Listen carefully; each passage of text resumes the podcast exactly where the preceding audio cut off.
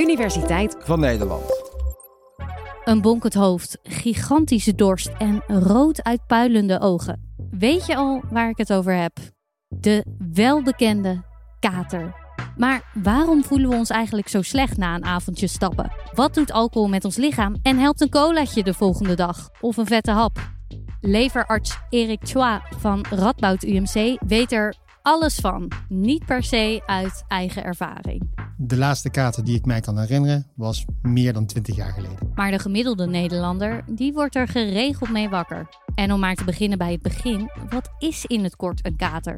De bottom line is eigenlijk dat dat zo divers is dat iedereen een kater op een ander moment op een andere manier ervaart. Dus sowieso is er verschil tussen mens en er is ook binnen de mens verschillen over wat je op dat moment als een kater beschouwt. Als je alcohol tot je neemt, dan wordt het opgenomen in je maag-darmstelsel. En dat alcohol dat wordt verplaatst door je bloedbaan naar je lever toe en daar wordt het omgezet. Die omzettingsprocessen gebeuren met enzymen, die onder andere suikers of eiwitten afbreken. De reden waarom de ene een kater krijgt en de ander niet, is omdat bij verschillende mensen die omzetting op verschillende manieren gebeurt. Sommige mensen hebben meer enzym en sommige mensen hebben minder enzym. Bijvoorbeeld vrouwen hebben minder enzym dan mannen. Jongere mensen hebben meer enzym dan oudere mensen. Dus er is nogal wat verschil in opmaak. En op het moment dat jij alcohol minder snel afbreekt dan een ander, op het moment dat je meer alcohol moet afbreken dan de ander, kan het zo zijn dat die alcohol in jouw hersenen terechtkomen en daardoor jou een katergevoel geven. Alcohol beschadigt hersenprocessen, eh, hersenstructuren. En hoe sneller jij dat alcohol uit je lichaam kunt krijgen, hoe minder de effecten van alcohol zijn in je lichaam. En daarmee ook hoe minder zwaar de kater is. Een kater kan onder andere liggen aan die enzymen, maar er zijn ook andere factoren die meespelen. Onder andere tekort aan vocht, tekort aan slaap of een tekort aan antioxidanten door bijvoorbeeld voedingstekorten. Antioxidanten, dat zijn gezonde stoffen in je lichaam, zoals vitamines, mineralen en bijvoorbeeld enzymen. En alcohol, dat brengt juist gifstoffen, oftewel oxidanten, je lijf binnen. En dat kan schade geven en dat kan ervoor zorgen dat jouw lichaam in een soort overlevingsmodus gaat komen. En die overlevingsmodus die is erop gericht om die stoffen eruit te, te gooien, want dat zijn schadelijke stoffen voor je lichaam. Die jouw afweersysteem aanzetten.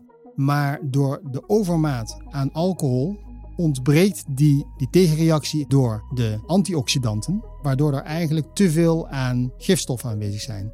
En die brengen een ontstekingsreactie teweeg. Een ontsteking betekent eigenlijk niks anders dat je lichaam probeert tegen te vechten, maar het ontbreekt het lichaam aan voldoende stof om daar tegen te kunnen vechten. Hetzelfde wat je ook voelt wanneer je bijvoorbeeld een griepaanval krijgt. Dan heb je ook eigenlijk een, een lichaamsreactie waarin een ontsteking ontstaat. En door die ontsteking word je ziek.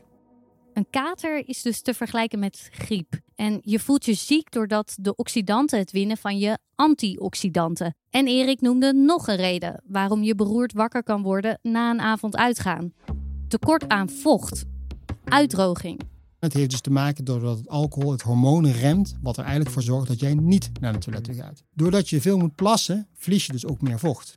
Daardoor raak je dus ook relatief wat uitgedroogd. Dat kun je niet bijdrinken, want meestal komt er meer aan de onderkant uit dan wat je aan de bovenkant erin kunt gieten. Dus netto ben je wat uitgedroogd. Oké, een kater is duidelijk meer dan alleen flinke koppijn. Maar dan nu de grote vraag: is er een wondermiddel tegen dit vreselijke gevoel? Er zijn een hoop mythes als het gaat om het voorkomen van katers of het nemen van antikatermiddelen. Ik loop er een aantal voorbeelden met jullie langs. Om te beginnen bij die antioxidanten. Als je hier een tekort aan hebt, dan slik je toch gewoon bij. Kurkuma, groene thee of misschien wat vitaminepillen. Dat is een mooie opsomming geweest van bijna 82 van dit soort preparaten waarin gekeken is van, hey, zou dat kunnen werken als een antikaterpil? En dan heel kort gezegd, is daar geen bewijs voor te vinden. Helaas. Dan over die uitdroging door alcohol. Volgens internet is daarvoor het wondermiddel ORS. Klopt dat? ORS is een samenstelling van mineralen of zouten of suikers die ervoor zorgen dat je weer gerehydreerd wordt. En rehydratie betekent dat je weer op vochtniveau komt. Dat wordt dus voorgesteld als een antikatermiddel, maar tast maar één heel klein stukje aan in jouw eh, katercyclus, namelijk de mogelijke lichte uitdroging. Kan het kwaad? Nee. Zou ik het aanbevelen? Misschien. Denk ik dat het het antikatermiddel is? Nee. En water drinken dan?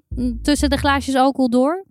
Het idee dat mensen water bij alcohol drinken, is in sommige gevallen zelfs dat er een soort idee achter is dat je daarmee alcohol verdunt. Dat maakt natuurlijk niet dat je gewoon nog steeds evenveel alcohol binnenkrijgt, maar je krijgt gewoon onder de streep net iets meer water ook binnen, maar de hoeveelheid alcohol blijft hetzelfde. Het andere idee daarbij is dus dat je dus wel jouw, jouw uitdroging tegengaat. En daar is wel wat voor te zeggen. Dan nog de klassieke tip. Eet een vette hap na een avondje alcohol drinken. Bij het vet eten na het stappen is onder andere het idee dat je daarmee heel snel probeert alcohol te binden in je maag en in je darmen en daardoor het alcohol niet in je bloedbaan opneemt. De waarde van vet eten na een avondje stappen om een kater te voorkomen is wetenschappelijk niet bewezen. Poeh. En een glaasje koude cola dan? Dat helpt toch? Coca-Cola is een wonderlijk goedje. Cola is voor zeer veel doeleinden gebruikt en wordt ook eh, geadviseerd voor heel veel doeleinden door verschillende doktoren. Kankerspecialisten en oncologen hebben daar eh, positieve ervaringen bij bij mensen die misselijk zijn na een kankertherapie. Coca-Cola is ooit eens een keer gebleken dat het zelfs sperma celdodend is, dus het is gebruikt als voorbehoedsmiddel. Er zijn echt enorm veel publicaties over de waarde van Coca-Cola. Over cola en katers heb ik eerlijk gezegd geen bewijs gevonden. Überhaupt dat het ooit eens een keer door iemand eh, gezegd is. Dat staat los van het feit dat mensen er wellicht hele positieve ervaring bij hebben. Je hoort regelmatig dat mensen zeggen: ja, als ik misselijk ben, dan drink ik cola en dat, dat, dat voelt veel rustiger. En dat kan komen doordat het in de maag een hoge mate van suiker geeft. En de mate van suiker dat brengt je maag, eh, kan het tot rust brengen. Het kan zijn door het koolzuurgas wat erin zit, wat je maag tot rust kan brengen. Dus inderdaad denk ik dat cola kan helpen. Dat zou ik me best kunnen voorstellen. Maar of ik daarmee dan ook gezegd heb van dit is dan het antikatermiddel? Nee, dat, uh, dat kan ik niet zo zeggen. Een andere vaak gehoorde tip bij een kater: drink gewoon weer een biertje. Al zeg je hele lichaam nee. De volgende dag een biertje zou tegen alle principes ingaan over wat een kater is. Namelijk de invloeden van alcohol. En het gebruik opnieuw van alcohol zou daarvoor niet logisch zijn en is ook niet logisch. Je hebt natuurlijk andere effecten door alcohol. Namelijk dat je misschien daardoor weer in zo'n danige roes komt dat je alle andere gevolgen niet meer kunt ervaren. Maar om bier dan wel alcohol te adviseren als antikatermiddel, dat gaat toch echt te ver. Oké, en een paracetamol dan? Of uh, ibuprofen? Er zijn natuurlijk medicijnen die we veel gebruiken, zoals paracetamol en zoals Brufen of diclofenac. Dat zijn middelen die daadwerkelijk ingrijpen op bepaalde ontstekingsprocessen in ons lichaam. En daarnaast heeft het ook effect op, op de pijnbeleving. En dat zijn middelen die dus niet alleen werken voor zaken als koorts bij griep. Of uh, werken bij als je een gebroken schouder hebt of uh, spierpijn in je benen hebt. Maar zou inderdaad ook kunnen werken bij pijn die je ervaart, zoals hoofdpijn, bij alcohol. Of bij een kater eerlijk gezegd. Dus zou ik dat willen adviseren? Nou, ook hier zou ik net als bij alcohol ook willen wijzen, niet alleen op de positieve gevolgen, namelijk het kan een hoofdpijn doen verminderen, het kan ontsteking doen verminderen, maar ook op de negatieve gevolgen, namelijk dat dit middelen zijn die ook je lever weer schade kunnen doen in het geval van paracetamol, of schade kunnen doen voor je maag of je nier in het geval van Brufen, dan wel diclofenac of andere van die middelen. Online wordt er wel af en toe gespeculeerd over de komst van een anti-katerpil. Gaat die er dan komen? Een anti-kateronderzoek waarbij ik denk dat aan alle voorwaarden voldaan kan worden. Namelijk, de groep moet groot genoeg zijn om er iets over te kunnen zeggen. In combinatie met de goede uitkomst, eh, namelijk van wat is een kater en hoe meet ik een kater. En dat gekoppeld ook nog aan het juiste spul wat je wil geven, het juiste anti-katermiddel. Ik denk dat het een illusie is om te verwachten dat dat ooit gaat komen. Goed, helaas. Geen wondermiddelen te melden vanuit de wetenschap. Maar Erik, heb je dan misschien wel een tip voor iedereen die wakker wordt met een kater deze dagen? Nu het nieuwe jaar begint, is het tijd om weer goede voornemens te maken. En ik zou iedereen willen adviseren om bij jezelf na te denken: wanneer krijg ik nou een kater? Bij hoeveel uh, uh, alcohol gebeurt dat? Nou, ga dan in ieder geval die grens niet over. Want dat is de grens die echt betekent dat het slecht voor je lichaam is. Nog beter zelfs is om te zeggen van ik probeer zo min mogelijk alcohol te drinken. Want dat is in elk opzicht nog steeds het beste advies. Dank je Erik voor deze debunk van anti-kater wondermiddelen. En voor jou, de Universiteit van Nederland, wens je een heel goed en fris en fruitig nieuwjaar. Proost!